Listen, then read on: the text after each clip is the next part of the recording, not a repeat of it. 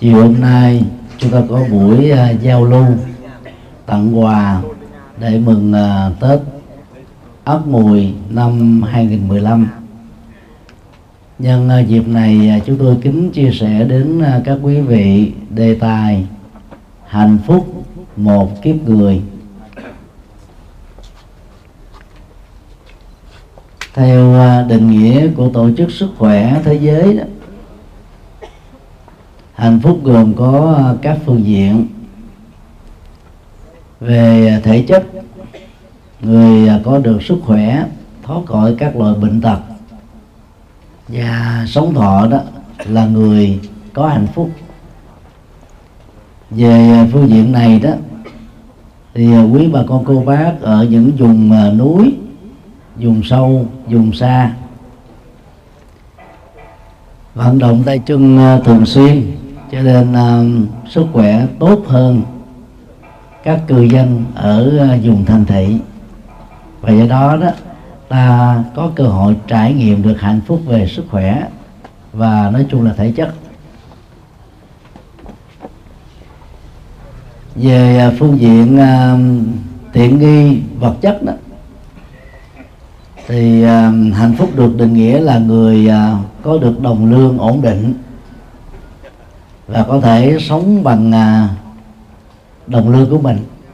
Và hơn thế nữa đó một người làm có thể nuôi được ba bốn thành viên còn lại đang uh, tuổi vị thành niên hoặc là ở tuổi mất lao động hay là bị thất nghiệp do những cái khó khăn khách quan của xã hội đưa đẩy. Về phương diện này đó thì nhiều nơi trên đất nước Việt Nam và nhiều nơi trên toàn cầu đó chưa đạt được. Tức là chúng ta vẫn còn à, sống với cái mức à, nhu cầu tối thiểu do cái à, bất thuận lợi của à, thời tiết khí hậu địa dư. Và do vậy đó là khó trải nghiệm được hạnh phúc về à, phương diện vật chất. Về môi trường sống đó, người hạnh phúc là người trải nghiệm một cách trọn vẹn được. Cái không gian không bị ô nhiễm bao gồm ô nhiễm không khí ô nhiễm đất và ô nhiễm nước. Ở à, tỉnh thanh hóa nói riêng và nhiều à, tỉnh có núi non nói chung đó thì về phương diện này đó quý bà con cô bác là sống hạnh phúc hơn những người ở thành thị. Mỗi ngày phải tiếp xúc với à, công nghiệp hiện đại bị ô nhiễm môi trường. Và do đó nó ảnh hưởng đến uh, sức khỏe và tuổi thọ rất nhiều. Về uh, phương diện uh, cảm xúc đó thì uh, hạnh phúc được định nghĩa là người làm chủ được dần cảm xúc của mình. Tức không để cho nó bị uh, lúc quá buồn khi uh, quá vui. Và mỗi khi uh, đối diện trước các hoàn cảnh đó, buồn hay là vui thuận lợi hay là trái ngược chúng ta giữ được trạng thái điềm tĩnh và không thể hiện các cái phản ứng cực đoan thì người đó được xem là đang trải nghiệm hạnh phúc. Theo à, bốn uh, tiêu chí về nêu đó thì uh, quý bà con cô bác ở vùng uh, cao nguyên và vùng nông thôn sâu và xa đó có thể đạt được gần như là hai rưỡi cho đến ba phương diện trong bốn. Do đó, đó chỉ số hạnh phúc đó, vẫn được xem là đạt yêu cầu hoặc là quá bán yêu cầu. Vấn đề còn lại là làm thế nào để chúng ta nhận ra được những gì mà chúng ta đang có đó là hạnh phúc. Và không so sánh một cách tiêu cực và khập khiển giữa cái mà chúng ta đang có, chúng ta không biết quý trọng, với cái chúng ta không có đó, chúng ta nghĩ rằng là nó là giá trị đặc biệt tâm lý của con người đó thì thường à, hướng về những gì mà người ta không có. Chẳng hạn như à, thế giới phương tây chế độ an sinh xã hội quá tốt đồng lương à, giúp cho họ có thể sống được bình an. Họ làm việc văn phòng quá nhiều. Cho nên mỗi khi có cơ hội du lịch đó, thì họ thích đến các nước mà cái môi trường sống đó, rất là thiên nhiên như là cái vùng núi vùng sông của Việt Nam và xem rằng là đó là một cái cơ hội để trải nghiệm được hạnh phúc. Và những người như thế đó thì ta có khuynh hướng đó là bỏ bỏ nhà cao tầng để xây dựng các cái nhà nông thôn gần với à, thiên nhiên. Và theo tiêu chí đó đó, thì ở phương tây đó, nhà ở trên núi là mắc nhất.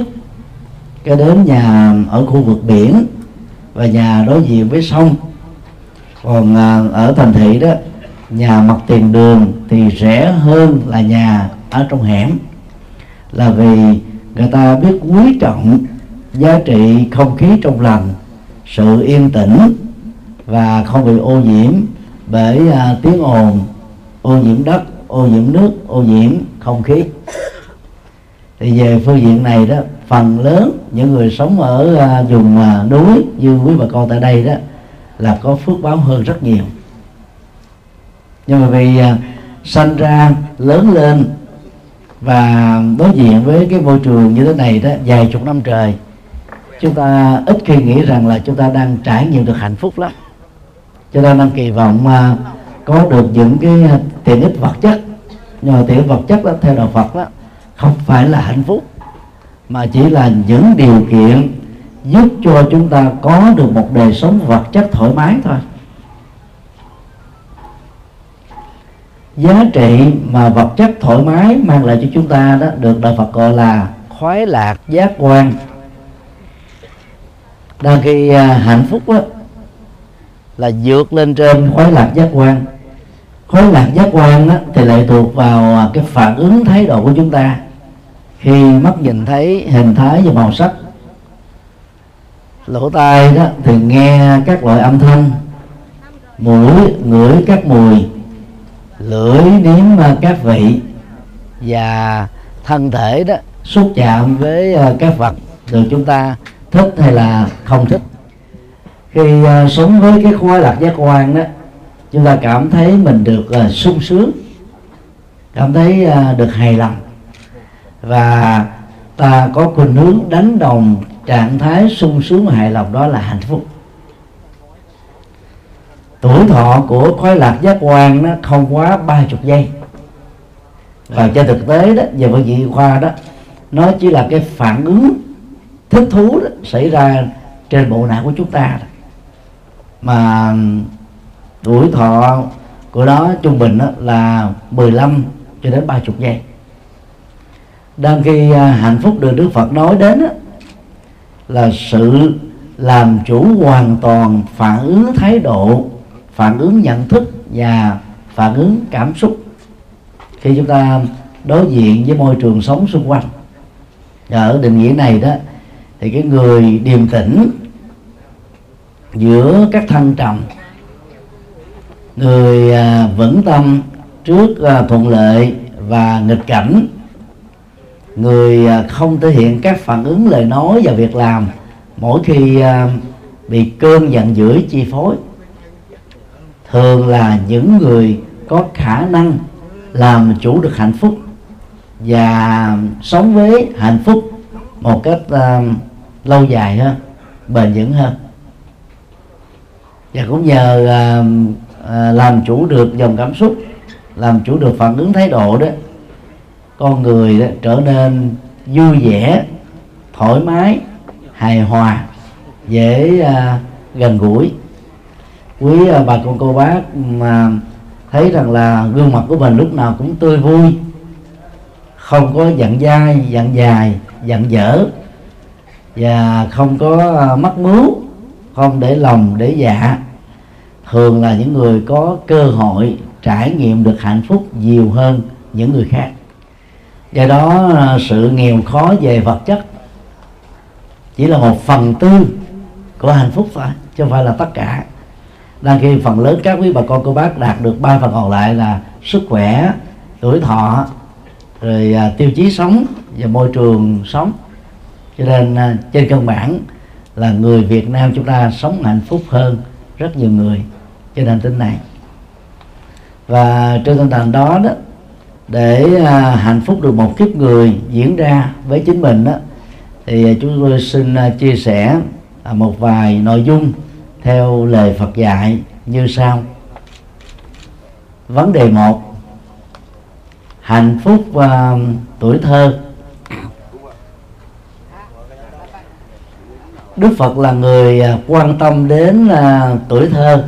Vì theo ngài đó tuổi thơ đó là cái nền của một tòa nhà mà mấy chục năm sau đó, kể từ lúc trưởng thành cho đến lúc qua đời đó, mỗi người chúng ta sử dụng và sống với nó. Các kiến thức thông qua thông tin và giáo dục được chúng ta ghi nhận từ à, thuở thơ ấu đó, nó trở thành như là cái nền tảng rất quan trọng cho chúng ta sống, ứng xử trong cuộc đời về sau này. Trẻ thơ à, thường à, lấy cha mẹ mình làm hệ quy chiếu. Khi à, cấp sách đến trường đó thì à, các em à, mẫu giáo rồi à, học sinh cấp 1, cấp 2 lấy thầy cô giáo mình làm hệ quy chiếu. Cho nên à, cha mẹ đã mặc nhiên trở thành là cha mẹ của con em ở tại nhà. Và thầy cô giáo đó là trở thành thầy cô giáo tại trường.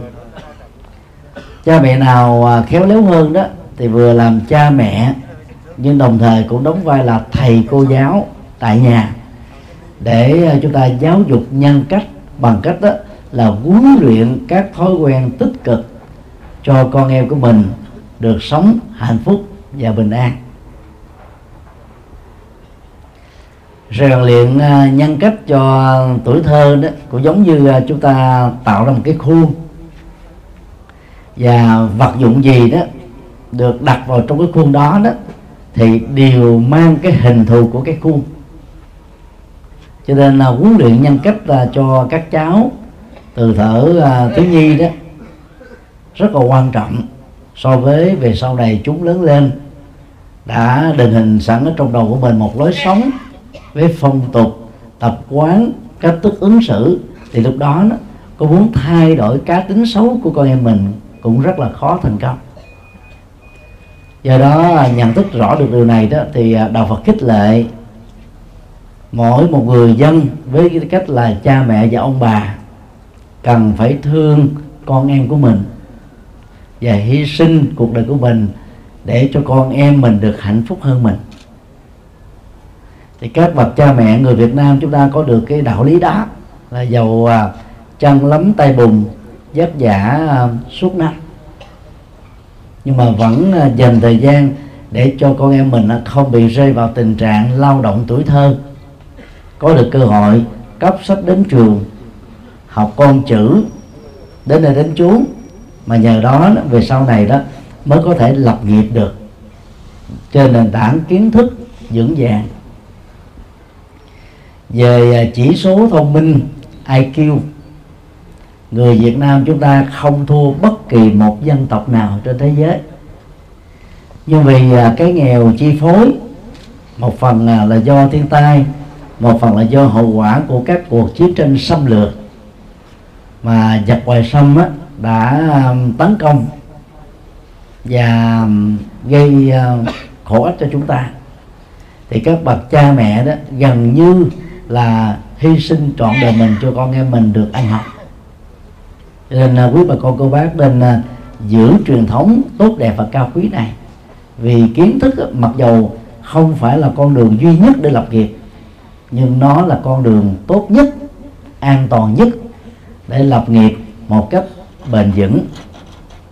Cho nên là thật là cảm động khi có nhiều gia đình, cha mẹ sống rất là khó khăn ở vùng sâu, vùng xa, vùng cao nguyên. Như con cái của họ đó, đổ được bằng cử nhân, thạc sĩ, tiến sĩ. Hoặc là tối thiểu cũng có đủ được kiến thức của lớp 12 để có thể à, sống được an lành ngoài cái việc à, nâng đỡ cho con em mình về à, phương diện kiến thức đó thì Đức Phật dạy đó đạo đức là yếu tố thật sự làm cho con người được hạnh phúc. 20 à, thế kỷ qua do vì bị áp đặt bởi nền văn hóa nho giáo của Trung Quốc bởi à, chúng ta có một nghìn năm bị Trung Quốc đô hộ. Các nhà trường Việt Nam thường à, nhồi sọ một cái chủ trương tưởng chừng như hay, như chưa có đủ. Đó là tiên học lễ, hậu học văn. Đây là quan niệm của nho giáo và đây là quan niệm văn hóa về giáo dục của người Trung Quốc. Đạo Phật thì dạy ngược lại, tiên học đức, hậu học văn. Thì cái đức mới là cái quan trọng. Còn học lễ đó, nó là cái giao tế đôi lúc đó, người ta giao tế một cách rất là giả dối. Người ta chỉ xả giao thôi. Học à, cái cách để làm hài lòng người khác. Nhưng mà trong tâm á, chưa chắc mình đã đã có được cái cái cảm nhận đó bằng trái tim. Cho nên à, có kiến thức và sống giả dối nhiều trường nào đó thì người ta có thể đắc nhân tâm tạm thời. Nhưng mà cuối cùng rồi đó thiếu trái tim thiếu cái đạo đức đó người ta có thể lừa dối nhau một cách tinh vi hơn. Cho đạo Phật là dạy học đức. Đức của con người đó thì thường được huấn luyện qua năm tháng. Và cha mẹ đó chính là tấm gương đạo đức quan trọng nhất để con em bắt chước. Nhiều bậc cha mẹ cứ nghĩ đơn giản là cho con em mình à, vào nhà trường, giao khoán cái công việc đó cho thầy cô giáo. Mình chỉ à, đem à, tiền bạc về rồi à, à, đảm bảo được một ngày ba bữa cơm áo quần ấm cho mùa lạnh thuốc thang khi bệnh tật là đủ cái vai trò trách nhiệm của bậc làm cha mẹ rồi. Cái đó là cần thiết nhưng chưa đủ.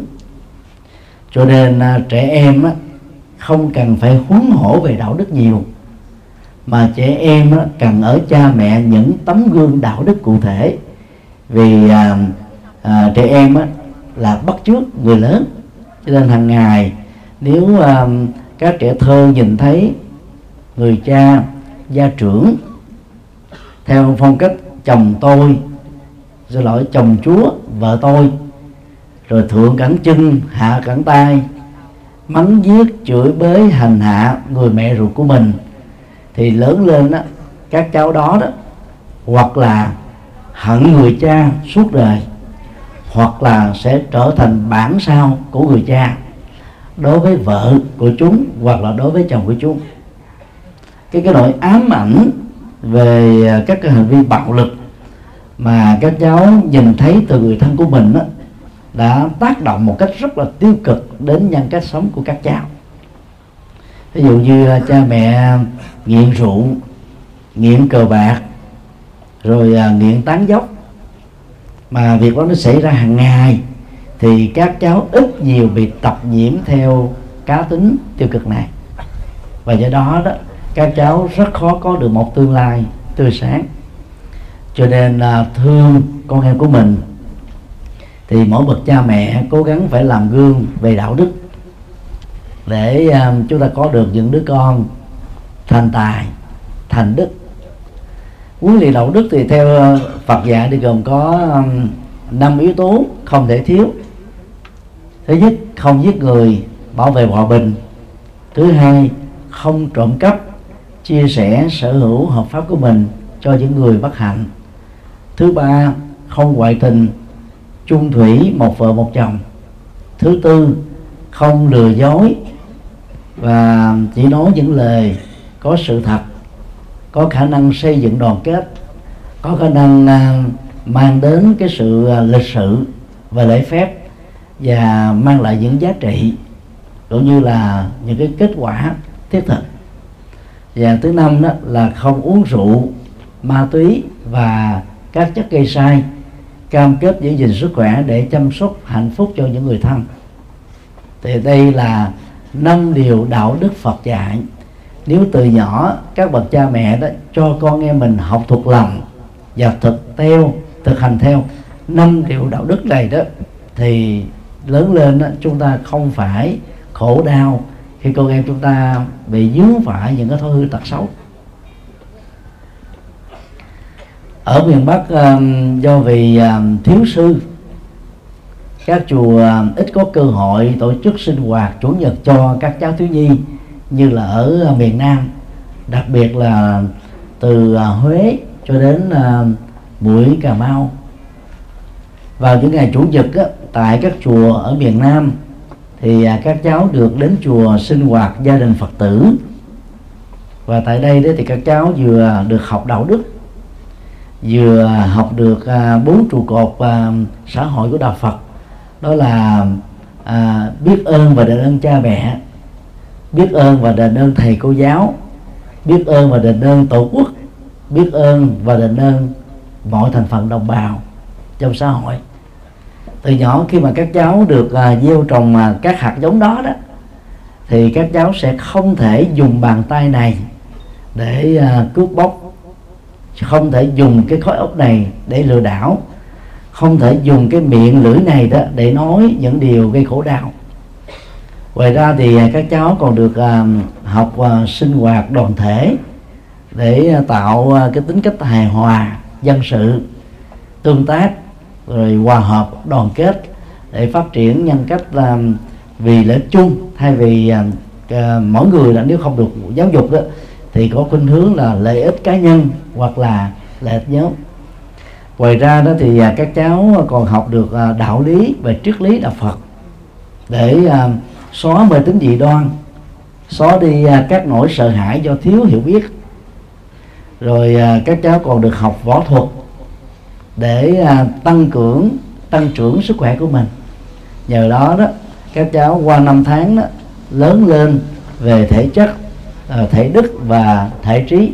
Tức là nó phát triển một cách trọn vẹn, chứ không phải chỉ lớn xác mà nhận thức thì không có cái gì hoặc là lớn xác có kiến thức do học và bài bản nhưng mà không có đạo đức. Cho nên à, giáo dục đạo đức đó, nó trở thành là nhu cầu không thể thiếu để chúng ta có được hạnh phúc một kiếp người. Và do đó à, các quý bà con cô bác à, cố gắng nhấn mạnh đến à, đức dục này. Khoảng à, một thập niên trở lại đây đó thì à, các trường học tại à, Việt Nam mới đưa à, môn đạo đức công dân với hình thức là giáo dục công dân vào trong trường. Nhưng rất tiếc đó là môn này đó vẫn còn đặt nặng về ngoại giao quốc tế rồi kiến thức khoa học rồi luật pháp. Mà trong đó đó cái phần mà giáo dục đạo đức đó, nó chỉ chiếm một phần nhỏ với thời lượng của chương trình thôi và các thầy cô giáo ờ, dạy môn đạo đức thì lương bổng thấp hơn là các môn khác. Và chọn từ ờ, những cái ngành học khác để qua dạy đạo đức cho nên không được huấn luyện chuyên môn về lĩnh vực này. Do đó nó cũng làm cho cái sức mạnh đạo đức ở các cháu đó bị giảm đi. Thì trong tương lai hy vọng rằng là chương trình cải cách giáo dục đó, tại Việt Nam đó, nhấn mạnh đến môn đạo đức. Bởi vì hiện nay chúng ta thấy là báo chí đưa những cái tin mà cái sự giết người đó nó trở nên rất là tàn nhẫn, ác độc, vô nhân đạo. Lúc chờ à, nhận à, thực phẩm à, từ thiện, chịu đựng thời gian nổi cũng giết người. Vì trộm cướp 500 ngàn cũng giết người. Rồi vợ giết chồng chồng giết vợ, con giết cha cha giết con, người thân giết lẫn nhau. Một cách rất là tàn nhẫn. Là vì cái nền tảng đạo đức xã hội đó và đạo đức gia đình không được chúng ta là đầu tư đúng mức. Chúng ta nghĩ là chỉ cần à, trưởng thành về tuổi tác có công việc làm ổn định là được hạnh phúc rồi. Nhưng mà thiếu đạo đức thì con người không thể nào được hạnh phúc.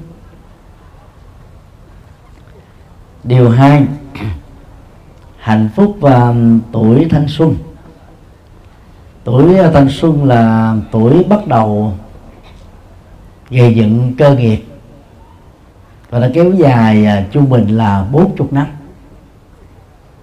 Các nước phương Tây ngày nay à, có khuynh hướng à, cho về hưu ở tuổi 66 như vậy à, từ tuổi thanh xuân cho đến lúc qua đời đó trung bình người ta có 46 năm trở lên để sống một kiếp người. Và cái tuổi này là, là tuổi à, nối tiếp từ tuổi tuổi thơ với tuổi trung niên và lão niên cho nên à, tất cả những cái gì mà thuộc về à, à, lý tưởng rồi sự nghiệp bền vững đó, cần phải được gây dựng ở tuổi thanh xuân. Khổng tử đó, quan niệm rằng là sự lập nghiệp của một con người là ở tuổi 30 tam thập di lập chương trình học tiến sĩ à, trên toàn cầu hiện nay đó nếu học đúng tuổi thì đến 26 tuổi là có được bằng tiến sĩ. Ít nhất là dư 4 tuổi mới đến được tuổi 40 30 và cầm một cái bằng tiến sĩ trong tay ở tuổi 26 đó cộng với 4 năm kinh nghiệm nữa đó thì cái sự lập nghiệp của con người đó không phải là khó khăn. Và trên thực tế đó chúng ta chưa có được à, 30% số sinh viên đạt được học vị tiến sĩ ở tuổi 25, 26 những nước nghèo trong đó có Việt Nam đó thì à, để có được cái bằng tiến sĩ trong tay đó thì thường là ở tuổi uh, uh, gần 40 tức là chúng ta đi chậm hơn các nước tiên tiến đó, trung bình là một thập niên để có thể uh, có được kiến thức bền vững vững chãi để có thể lập nghiệp được còn ngày nay đó thì khắp nơi trên Việt Nam đó, chúng ta chỉ ờ, đang phấn đấu làm sao đó xóa được nạn mù chữ, tức là ai cũng có cơ hội đi học.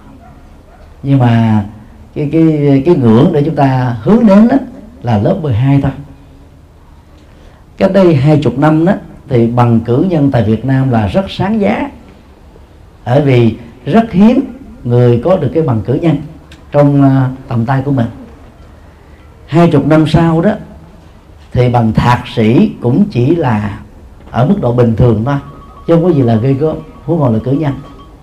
Nghĩa là khi mà à, trình độ dân trí của con người ngày càng phát triển khoa học kỹ thuật ngày càng được nâng cao đời sống dân trí được uh, uh, lên điều thì lúc đó đó cái bằng cử nhân đó, là kiến thức tối thiểu cần phải có thôi để lập nghiệp phương tây à, đi trước việt nam à, gần cái trăm năm về vấn đề giáo dục. Và do đó đó tuổi thanh xuân của các cư dân ở những nước tiên tiến và điểm mẫu đó gần như là rất là thành công trong việc lập nghiệp. Còn ở Việt Nam á, đến tuổi 30 vẫn còn thất nghiệp à, chiếm đại đa số thôi do cái khó khăn của đất nước do chúng ta bị à, cấm vận của Hoa Kỳ à, nhiều thập niên. Do chúng ta bị à, đóng bít cái à, cái con đường à, ngoại giao quốc tế bởi những kẻ thù. À, và do nhiều cái yếu tố trong đó nó có hậu quả của chiến tranh. Và thậm chí nó cũng có những cái chính sách. À, trong một vài cái giai đoạn lịch sử chúng ta không có được cái cơ hội để mà phát huy hết cái tiềm năng lớn nhất mà một người thanh niên cần phải có thì à, theo Đức Phật đó à, ở tuổi à, thanh niên mà không lập được nghề nghiệp và không có được đạo đức không có được trí tuệ đó thì khi à, về già đó sẽ không thể nào sống hạnh phúc và bình an. Ở trong kinh pháp cú đức phật à, nói bằng một cái hình ảnh như thế này nè. Tuổi trẻ mà không học và không có đức thì à, cũng chẳng khác nào như con trâu đầu thì rất to thân thì rất là lớn. Nhưng mà không có lợi ích cho ai. Trọn đời của con trâu đó là bị con người sử dụng sức lao động chứ nó không có tự chủ được. Con người đó theo đức phật đó có phước hơn các con vật là vì phát triển được ý thức xã hội. Rồi có được cái kiến thức uh, truyền trao kinh nghiệm. Có được cái, uh, cái, cái cái cái năng lực để biến các ước mơ trở thành hiện thực trong tầm tay bằng sự nỗ lực và tổ chức. Còn các con vật đó còn là sống bằng bản năng thôi. Ngay cả con à, à, cá heo và một số à, loài à, động vật được sử dụng trên các rạp xiếc đó có chỉ số IQ hơn con người nhưng chúng vĩnh viễn sẽ trở thành là những tay chân của con người thôi. Chứ không có à, tự làm chủ vận mệnh của chúng được. Do đó à, việc mà rèn đức và rèn trí tuệ đó được đạo Phật chú trọng hàng đầu. Và ở tôi thanh sư phải tiếp tục tức là tiếp nối cái cái, cái sự huấn luyện đạo đức khi mình à, còn nhỏ. Đồng thời phải phát triển tri thức để có được sự nghiệp một cách bền vững. Đức Phật Thích Ca trước khi đi tu á, là Đông Cung Thái tử. Ngài đã từ bỏ cơ hội làm vua. Mặc dù à, ngài là đứa con duy nhất của vua Tình Phạn và hoàng hậu Ma Gia vì ngài thấy rất rõ là cái thể chế à, chính trị và tôn giáo cách đây 26 thế kỷ tại Ấn Độ đó thực chất là một sự bóc lột sức lao động của con người, trà đập nhân phẩm. Và cái công việc đó đó là các nhà chính trị và các nhà tôn giáo phối hợp nhau, nhân danh thượng đế để làm cho người ta phải chấp nhận mà không dám kháng cự, không dám đi ngược lại. Cho nên Đức Phật thấy là nếu tiếp tục ở tại ngai vàng để làm vua đó, thì cái sự cải cách của ngài lớn lắm là phục vụ được cho tiểu quốc Sakya còn à, 16 tiểu bang 15 tiểu bang còn lại của nước Ấn Độ lúc bấy giờ đó cũng chưa chắc gì người ta đã nghe theo. Thậm chí người ta có thể là liên liên minh với nhau để chống lại nước Sakya nữa là khác. Cho nên à, Đức Phật đã chọn con đường làm nhà tâm linh và chỉ ra những cái lỗ hổng to lớn của cái à, thể chế xã hội tập cấp cha truyền con nói. Và và người ta buộc á, mọi người dân nó phải làm theo chữ dây giai cấp ở trong tiếng Ấn Độ đó là Vana. Vana có nghĩa đen đó là màu da. Người Aryan ngày xưa tại Ấn Độ đó mới phân định đẳng cấp xã hội của con người là lệ thuộc vào màu da. Người da trắng là thông minh. Người ờ, da màu á, là khá hơn chút xíu. Người da đen là ngu dốt. Cho nên xã hội chỉ được người da trắng gọi là cai trị thôi và để cho người ta phải chấp nhận như là một định mệnh an bài thì à, những người à, chính trị và tôn giáo của Ấn Độ lúc đó đó mới à, dựng ra kinh thánh Vệ Đà và nói rằng là thượng đế đã mặc khải lời dạy đó cho nên nó mới quy định bốn giai cấp giai cấp chính trị giai cấp uh, tôn giáo giai cấp thương gia và giai cấp nông nô. Và họ mới lý giải bốn giai cấp đó đó dưới hình thức là phân công lao động. Vì không có ai có thể làm được hết tất cả mọi thứ mọi nghề được mà mỗi người chỉ có số trường ở trong một lĩnh vực chuyên môn thôi. À, Đức Phật đã chỉ ra cái sai lầm về quỵ biện của học thuyết này. Ngài nói rằng là nếu là phân công lao động đó thì phải để cho con người tự lựa chọn cái nghề nghiệp của mình bằng tự do ý chí. Tiếng Bali gọi là Chaitana Đức Phật nói là tự do ý chí của con người đã bị kinh thánh vệ đà trà đạp và cái cái thân phận của con người đó bị gắn liền với giai cấp. Mà giai cấp á, là gắn liền với họ họ tộc của một con người và màu da của người đó. Cho nên à, đó chỉ là một uh, bình phong và chiêu bài thôi. Và ngài đã lớn tiếng là uh, chứng minh ra cái sai lầm đó cái lũng đoạn đó. Rồi ngài mới truyền bá con đường tri thức. Cái chữ uh, chữ phật á, có nghĩa là người tri thức người thức tỉnh người tự giác người sáng suốt. Đạo phật đó là con đường tri thức con đường tuệ giác con đường sáng suốt. Mà à, để đi với con đường đó đó thì à, kiến thức về khoa học và kiến thức về lập nghiệp đó, nó sẽ giúp cho chúng ta là tiếp nhận được đạo Phật rất là nhanh. Cho nên là Đức Phật đi tới đâu trong suốt 45 năm sau khi giác ngộ đó Đức Phật đều truyền bá trí tuệ và ngài cho rằng là trí tuệ là, là chiếc chìa khóa duy nhất tốt nhất để mở cửa thành công. Và cũng bằng chiếc chìa khóa trí tuệ Đức Phật khẳng định rằng đây là con đường độc lộ để dẫn đến hạnh phúc. Chỗ nào có trí tuệ chỗ đó có hạnh phúc. Trong kinh à, Đức Phật và phân biệt sự khác nhau giữa kiến thức và trí tuệ. Kiến thức à, là cái mà chúng ta học được từ à, trường lớp từ sách vở từ à, kinh nghiệm từ à, các phương pháp suy luận logic như là diễn dịch loại suy quy nạp tổng hợp vân vân. Người có kiến thức đó mà không có đạo đức đó, thì họ cũng có thể vi phạm luật pháp thậm chí còn tinh vi hơn những người bình dân người có kiến thức mà không có được cái lương tâm trong sáng và cao quý đó thì kiến thức của họ sẽ có thể trở thành là mối đe dọa hạnh phúc của người khác. Chẳng hạn như um, Hitler là một người uh, có kiến thức vững nhất là kiến thức về quân sự.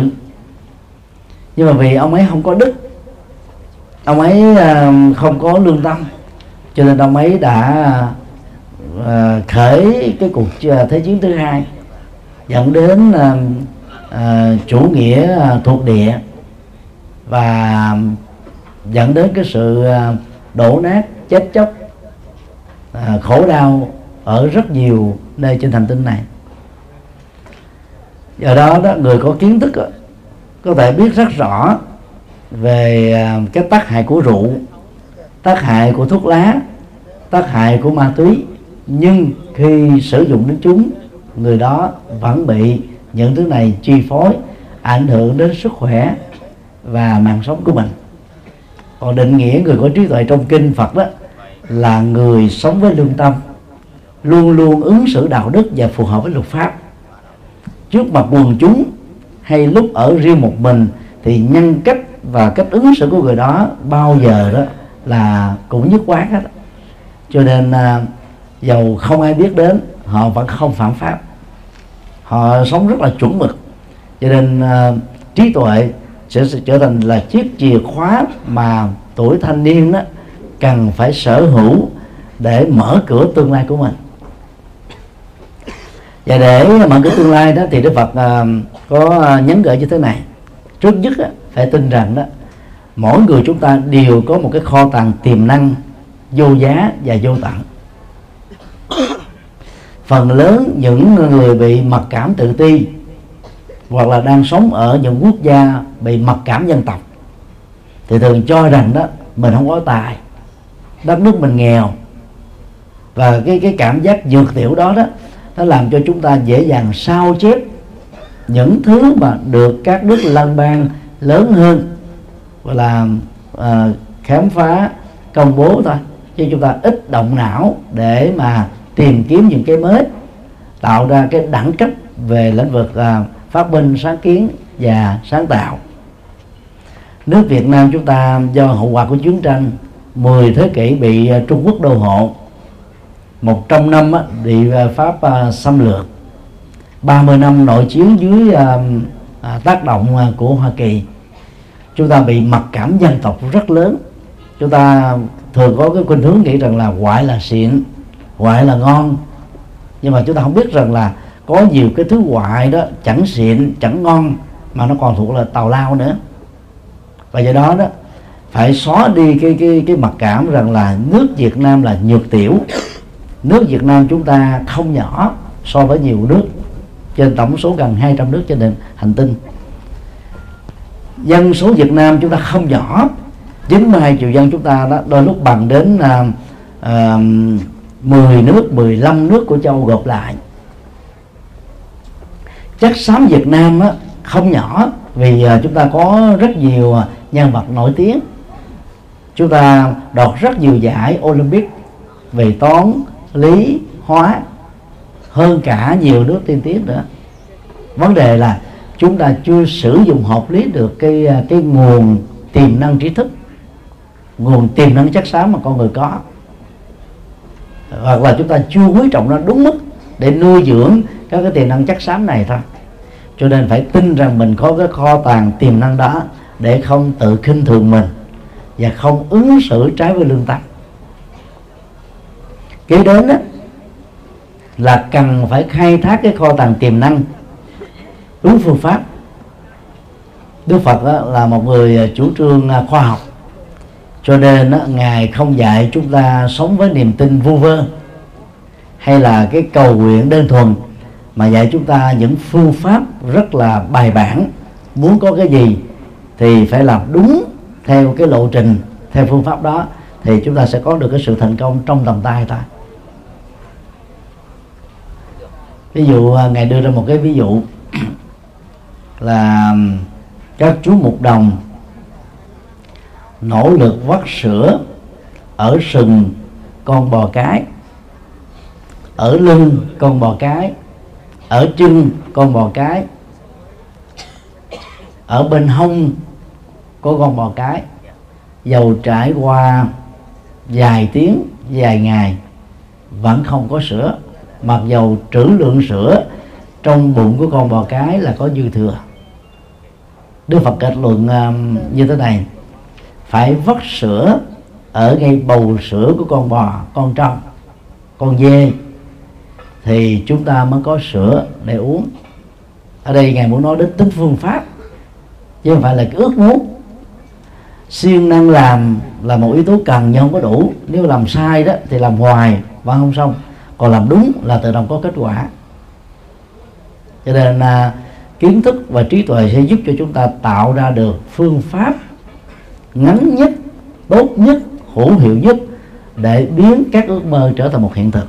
Và ai làm được như thế đó, thì người đó được xem là đang sống với hạnh phúc, đang có được hạnh phúc. Đạo phật thì à, chủ trương à, đến tuổi à, thành hôn, thì tổ chức lễ cưới tại chùa. Ở miền bắc thì chúng ta bắt đầu làm quen với văn hóa này. Còn từ xa xưa đó thì đạo phật đã có truyền thống đó tổ chức là lễ cưới tại chùa đó thì à, các cháu à, thanh niên đó sẽ hiểu được các cái đạo lý làm vợ làm chồng theo tinh thần Phật dạy. Về phương diện à, hôn nhân đó thì có thể nói kinh Phật là văn bản tôn giáo nhiều nhất trên hành tinh dạy về tình yêu hôn nhân và hạnh phúc vợ, vợ chồng. Còn kinh thánh của các tôn giáo khác là hầu như không đề cập đến còn giáo hội của họ chủ trương là do quan niệm của người đứng đầu tôn giáo đó chứ không phải là do chúa của họ dạy. Còn đức phật là có dạy hẳn hồi trong các kinh. Ví dụ như uh, bài kinh uh, bảy loại vợ đức phật nói về mô hình vợ chồng lý tưởng.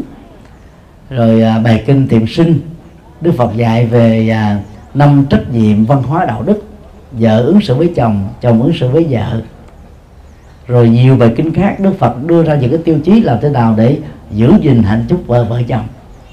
Rất tiếc là Việt Nam chúng ta ảnh hưởng theo nền văn hóa Trung Quốc. Cho nên các bài kinh được à, đọc tụng trong các chùa Việt Nam đó phần lớn là kinh tín ngưỡng do Trung Quốc chọn. Còn những bài kinh về gia đình xã hội chính trị rồi kinh tế văn hóa giáo dục à, quản trị đất nước thế nào đó Đức Phật dạy rất nhiều nhưng à, không được người Trung Quốc truyền bá. Và ảnh hưởng từ Trung Quốc nên người Việt Nam chúng ta cũng không không có bận tâm đến những bản kinh này. Và đó là một cái uh, sơ sót rất là lớn cần uh, phải được điều chỉnh.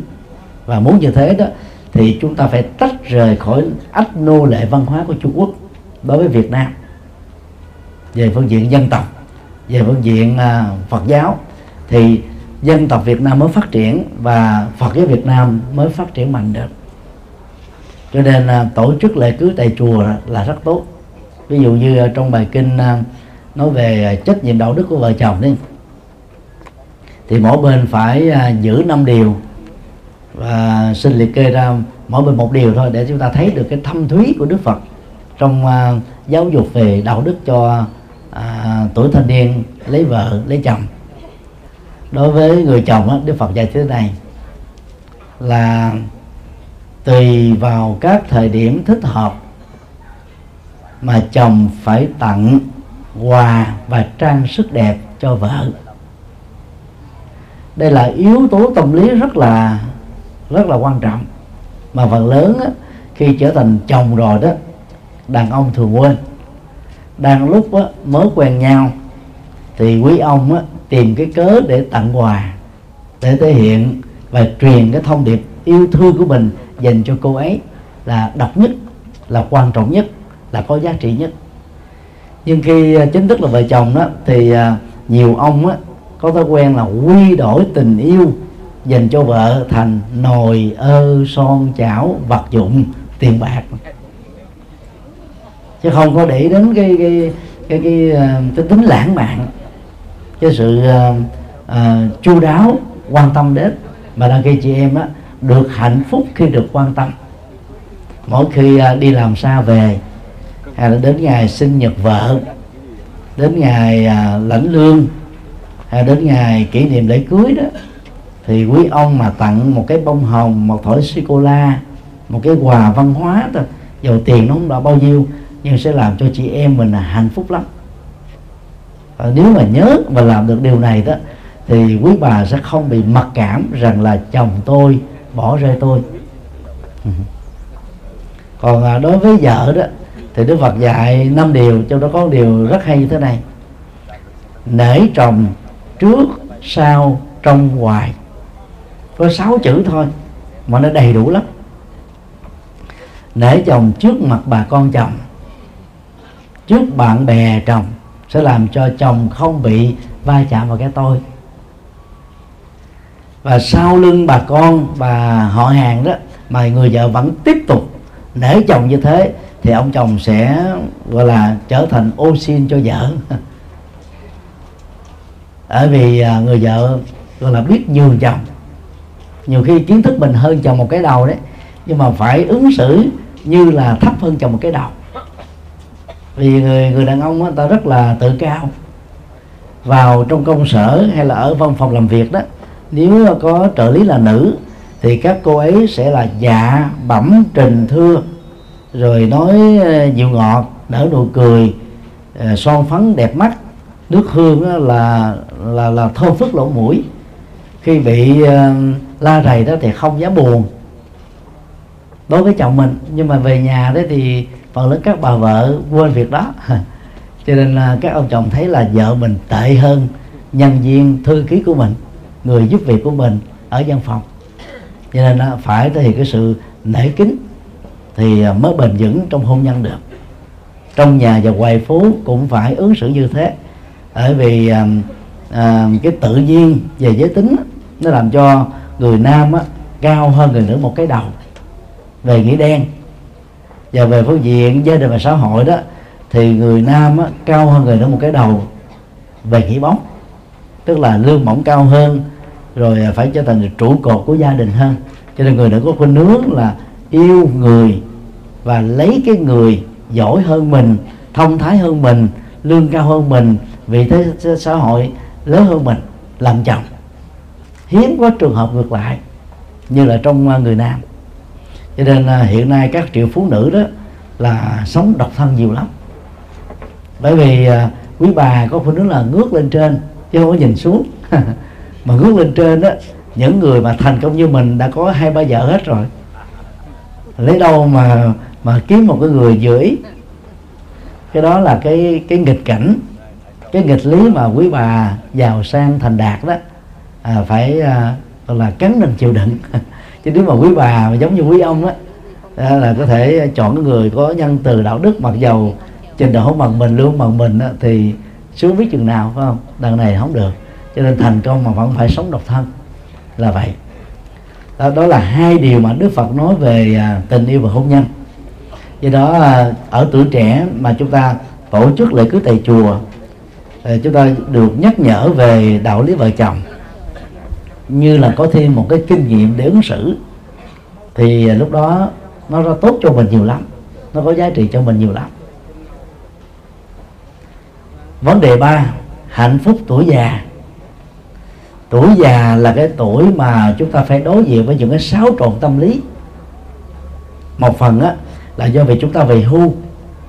Trước đây đó thì mình làm việc ở công xưởng hay là văn phòng 8 giờ tiếp xúc với người thân của mình á, nhiều nhất là 6 giờ thôi.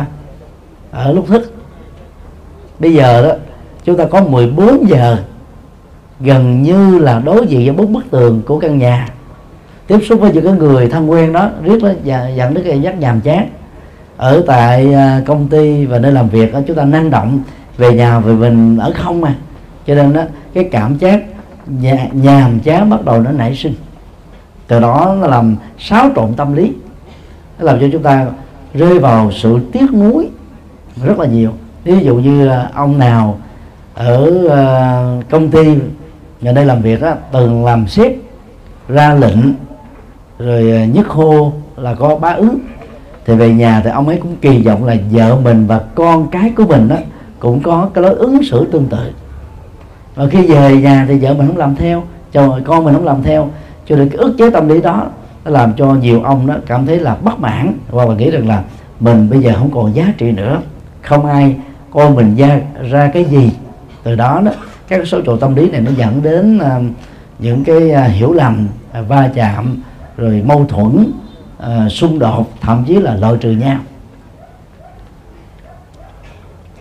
Ở tuổi già đó thì cơ thể chúng ta cũng già thêm. Do mình ít vận động ít lao động cho nên bệnh tật phát sinh. Mà nếu như không có được con cái hiếu thảo chăm sóc lo cho mình ở tuổi này đó, thì các bậc cha mẹ sẽ tỏ vẻ hoặc là cốc cần hoặc là hẳn đời, hay là hẳn con. Ngày xưa đó, mình dìu dắt nó cho bú mớn, lừa cá xương, rồi dẫn dắt đi học mười mấy năm ngồi với nhà trường, thậm chí ở tù đài đó cha mẹ vẫn à, khổ đau, thương, không bỏ được, đến để chăm. Nhưng mà khi con lớn lên đó ít có đứa nào nghĩ được những cái khó khăn thời đó lắm. Mà kể công từng ngày, từng tháng khi mà có cơ hội chăm sóc được cha mẹ mình ở tuổi xế chiều. Từ đó mà nhiều bậc cha mẹ đã tự ái, thà trở thành là kẻ lang bạc, rầy đây may đó, ngủ vỉa hè đường phố, chứ không có ngửa bàn tay ra để ờ, xin cái đồng lương, xin cái tình thương của đứa con của mình. Chúng tôi đi ờ, khoảng ờ, hai chục cái trung tâm người già và tàn tật. Thì trong số đó đó có nhiều cụ già đó, vẫn còn con cháu, nhưng mà không ở nhà. Hỏi ra thì các các cụ vừa tuổi vừa khóc, kể rằng đó là con tôi nó coi tôi không ra gì hết á, cho nên thà tôi đi ăn xin còn đỡ nhục nhã hơn là ngửa bàn tay ra sinh á và ở nước Việt Nam đó vì để đảm bảo cho những thành phần cơ nhở này à, không phải à, chết bụi chết bờ rồi không bị rơi vào cái rủi ro trộm cắp do vì à, thiếu thốn cho nên đưa về các trung tâm bảo trợ xã hội để nuôi cho họ.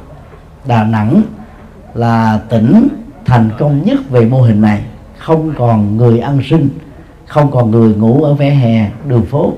Còn à, các thành phố khác đó thì đang nỗ lực làm không biết bao giờ mới đạt được tiêu chuẩn đó. Như vậy đó là à, con em đó thì chúng ta phải hiểu được cái tâm lý của người già ở tuổi xế chiều.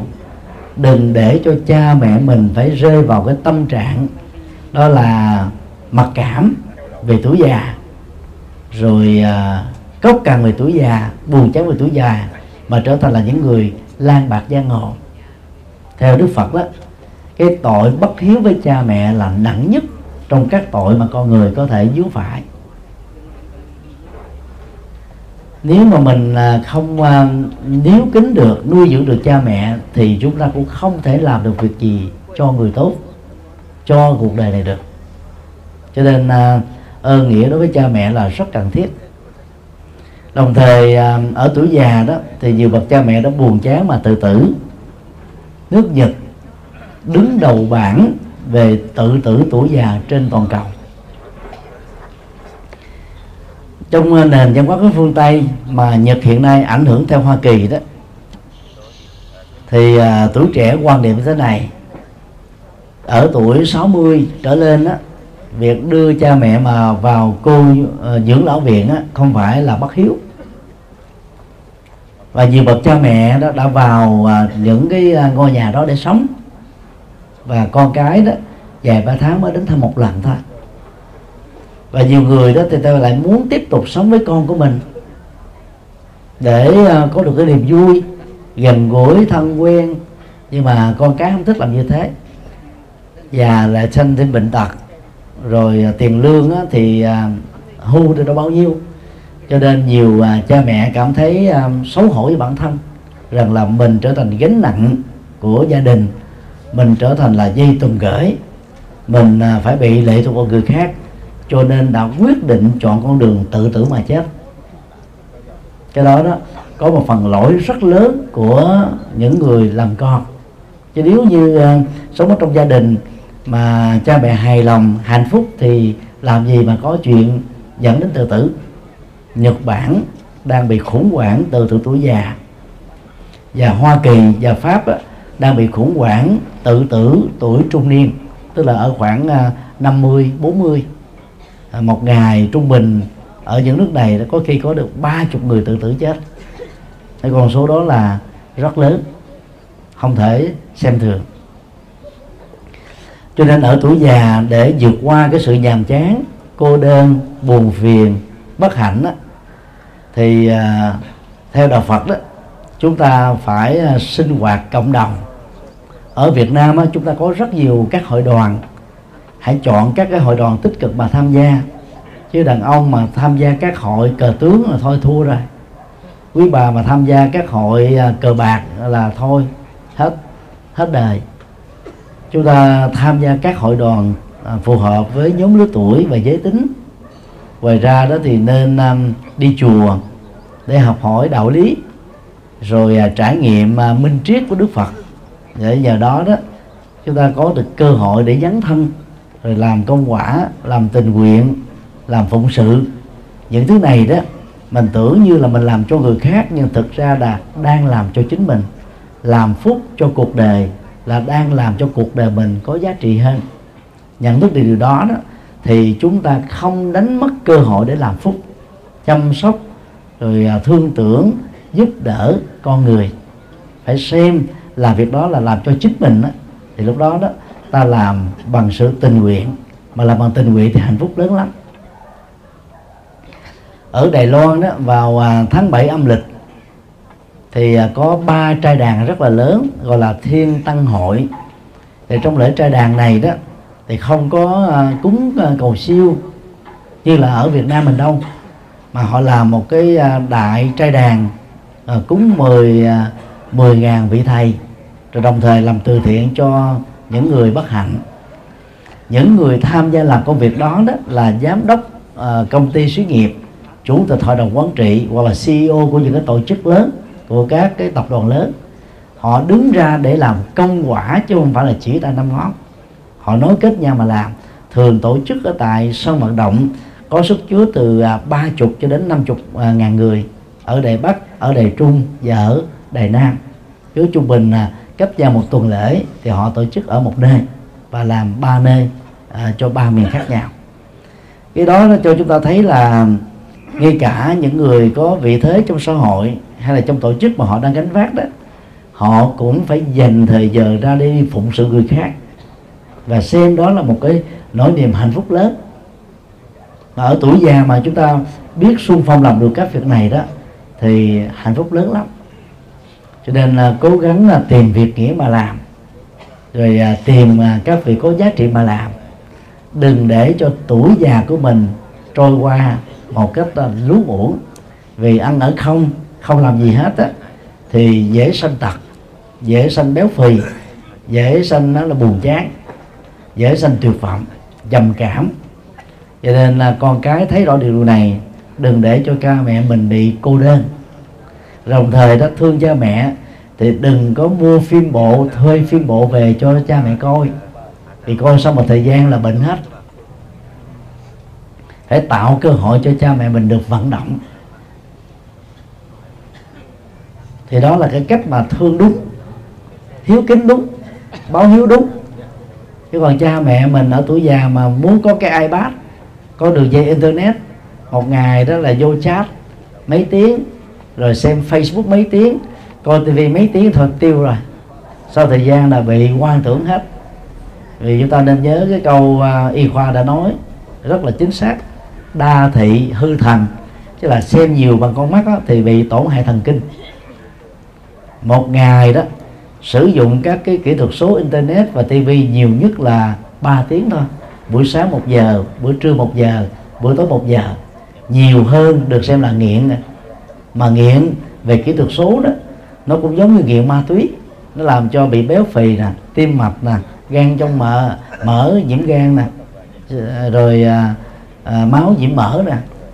Rồi nhiều cái chứng bệnh quan tưởng rồi trầm cảm bi quan tuyệt vọng à, rất là nguy hiểm nói tóm lại là ở ờ, ba cái lứa tuổi à, thiếu nhi thanh niên và tuổi già chúng ta phải nỗ lực rèn luyện đạo đức rồi phát triển trí tuệ lập nghiệp chân chính tôn trọng luật pháp giúp đời của người.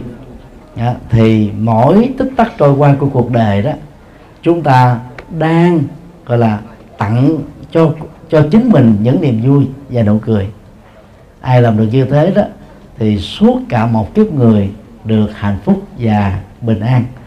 Chân thành là cảm ơn à, à, ni sư à, à, phó ban trị sự và chủ trì à, chùa Bóng Ân cảm ơn à, các cấp chính quyền đã à, hỗ trợ và giúp đỡ sắp xếp cho buổi à, giao lưu và phát quà từ thiện. Chúc à, quý à, bà con cô bác thêm à, một à, tuổi thọ với à, sức khỏe à, rồi niềm hạnh phúc và lạc quan.